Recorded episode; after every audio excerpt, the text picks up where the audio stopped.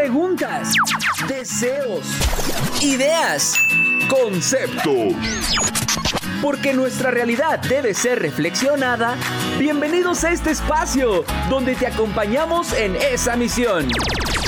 No te apures, solo requerimos de toda tu atención. A viva voz.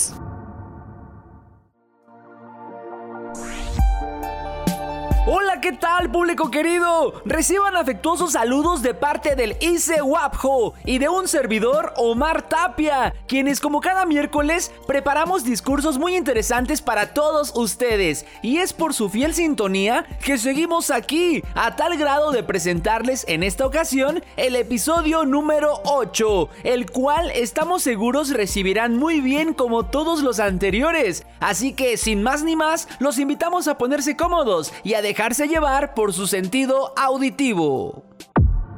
A viva voz. El trabajo colaborativo ocurre cuando dos o más personas accionan juntas a través del intercambio de ideas y de pensamientos para lograr un objetivo común.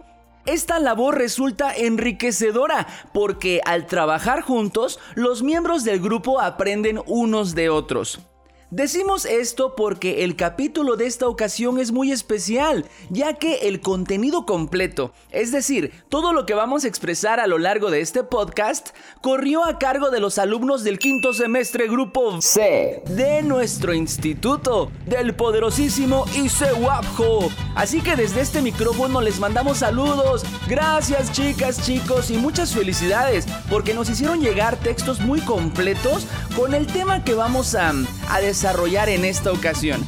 Y a partir de su unidad formativa, evaluación de instituciones y programas educativos, se dieron a la tarea de, de analizar un texto. El texto, la evaluación de la calidad de la educación, conceptos, modelos e instrumentos de Alejandro Tiana Ferrer. Y bien, como resultado de este análisis, damos paso al episodio del día de hoy que lleva por título... Evaluación en la calidad de la educación. Como ya es costumbre, seguimos invitándolos a quedarse con nosotros porque estamos seguros que van a disfrutar todo lo que preparamos el día de hoy y más en esta ocasión que es el trabajo de nuestros queridos alumnos. Porque como les dije, el maestro asignó consignas e indicó a su grupo que debían leer, escribir y eso no era todo, sino que a sus equipos de trabajo los bautizarían con nombres originales. y como resultado de esta indicación surgieron los chilaquiles, los michis, flor de cempasúchil, cacahuates locos, la triada pro y buscando a... Para poder continuar debemos recordar algo muy importante y es que en el episodio número 6 ya hablamos sobre la evaluación, ya abordamos este tema, solo que les compartimos en qué momento de la historia apareció el término y cómo fue llegando al ámbito educativo. Así que lo que vamos a escuchar el día de hoy es complemento de ese capítulo, ¿de acuerdo?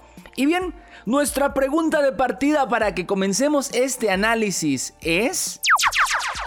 ¿Qué significa calidad en la educación?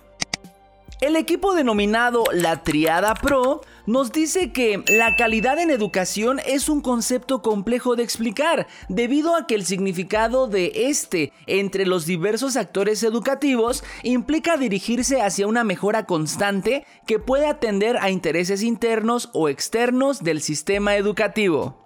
Fíjense que lo que mencionan estos chicos es muy interesante porque esta expresión eh, está en muchos discursos, no solamente en el educativo, también en el político, en el económico y lo vemos en periódicos, en revistas, en redes sociales, está por todas partes. Y dependiendo de los intereses de los agentes que, que, se cuestionen este concepto, es que tendremos una variedad del mismo. No obstante, en su mayoría coinciden en que la calidad va en búsqueda de la mejora. Es por ello que una evaluación de calidad o la evaluación de la calidad de la educación sería aquella que busque en suma la mejora de sus procesos. Ahora bien, los chilaquiles coinciden en que Calidad por sí sola no es un, término 100% definido, ya que para algunos individuos puede referirse a, la parte de la infraestructura, es decir, a los materiales que componen a, la escuela eh, físicamente hablando, cuando para otros puede referirse a la parte teórica y saberes que se obtienen de esta. Los cacahuates locos no se quedan atrás y nos comparten que la globalización a nivel mundial exige profesionales más preparados para destacar dentro del mercado laboral y dentro de la misma sociedad, por lo que este requerimiento laboral exige a las escuelas ta, ta, educación de calidad. Escríbenos a comunicación gmail.com Todo esto que mencionan los chicos son aportaciones valiosísimas. Y el equipo Flor de Cempasúchil también hace su aportación, agregando que el término calidad comenzó sus inicios en los años 80 y con el paso de los años se ha ido convirtiendo eh, en parte del discurso educativo, por cierto muy atractivo debido al logro de, de los ministros de educación de los países miembros de la OCDE, los cuales se reunieron en 1990 realizando una conferencia conferencia denominada Una educación y formación de calidad para todos.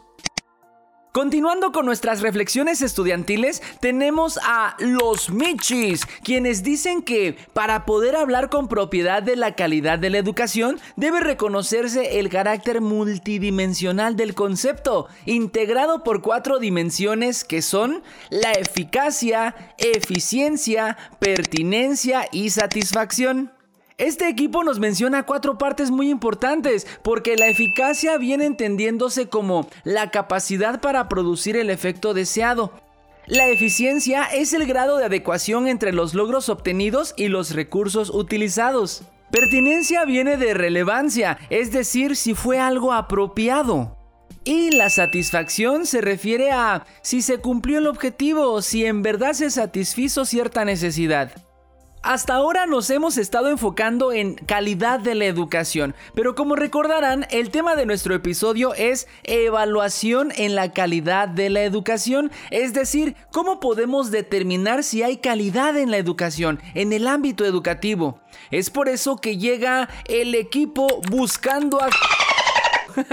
y nos dice que dentro de los elementos básicos de una estrategia para evaluar la calidad de la educación se pueden destacar los siguientes puntos. El primero de ellos es negociación del significado de la calidad. Digamos que, que esto consiste en ponerse de acuerdo.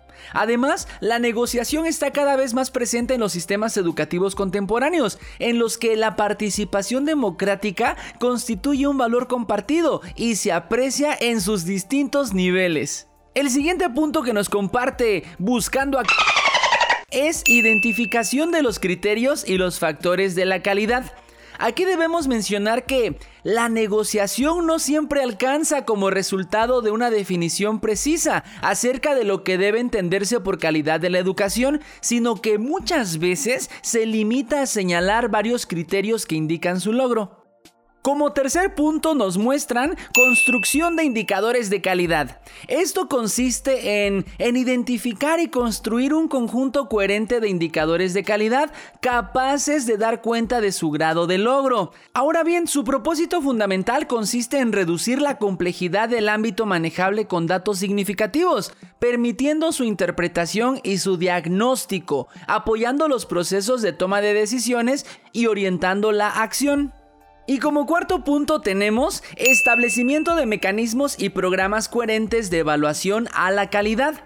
Esto supone que las tareas de negociación, identificación, operacionalización de la calidad de la educación deben preceder a su evaluación. Aunque la evaluación constituye el último paso de un proceso lógico, no quiere decir que también es el último elemento desde el punto de vista operativo, ¿eh?